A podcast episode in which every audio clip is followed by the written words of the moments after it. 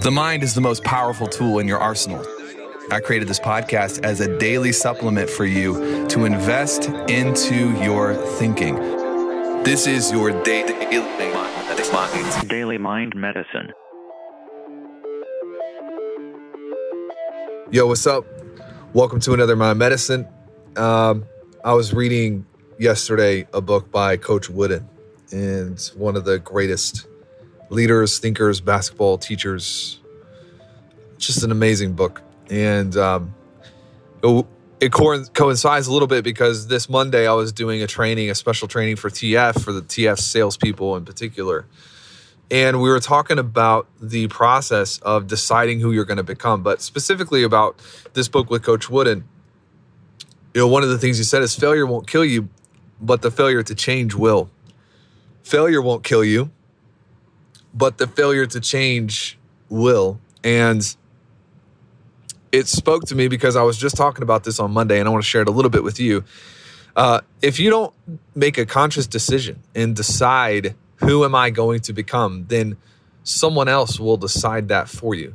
This is what I don't understand about most of the people in my world who they're like, they're always wanting something. Like they're they're always they're always chasing something, but it's different this month, it's different that month. It changes from month to month. They don't really know what it is, but they know a lot about what they don't want.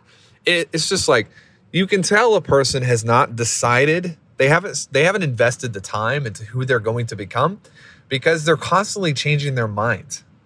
That's how you can tell. Like they're constantly they want to do this, then they want to do that, then they want to do that over there. Then all of a sudden they want to go back to what they were doing in the first place. And this person will cycle and they will rotate through season after season. And it's just like they haven't look, you haven't invested the time to decide who you want to be. So you're just kind of you're that decision is being made. It's just not being made by you anymore. It's being made by other people. It's being made by your spouse, made by your pastor, made by this person, that person, and made by the uh oh, the news. That's the worst.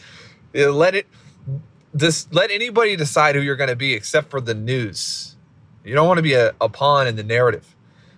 But this idea of of the ability to decide who you are going to be is so important. Training it again on our wealth on our wealth cap team in the real estate side. It's like, man, teaching people just the ability to sit down on a Saturday morning and to sketch out here is who I want to become. Here is who I want to become. Here are the things I want to have. Here are the things that I want to say. Here's what I want to spend my time doing on a Wednesday afternoon in September. You've got to get clear on who you want to become. Because if you're only chasing things, if you're only chasing revenue, if you're only chasing these stupid trophies that nobody cares about, you're chasing the byproduct of some version of yourself that you're you're not actually in control of. Who you are determines and dictates what you have.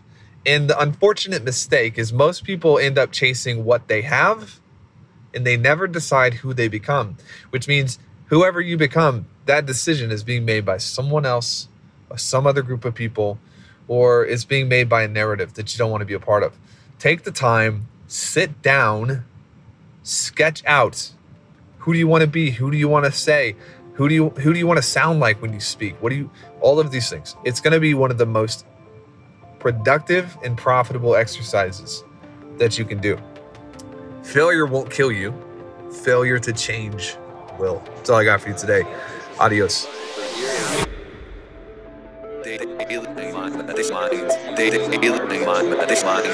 DailyMindMedicine.com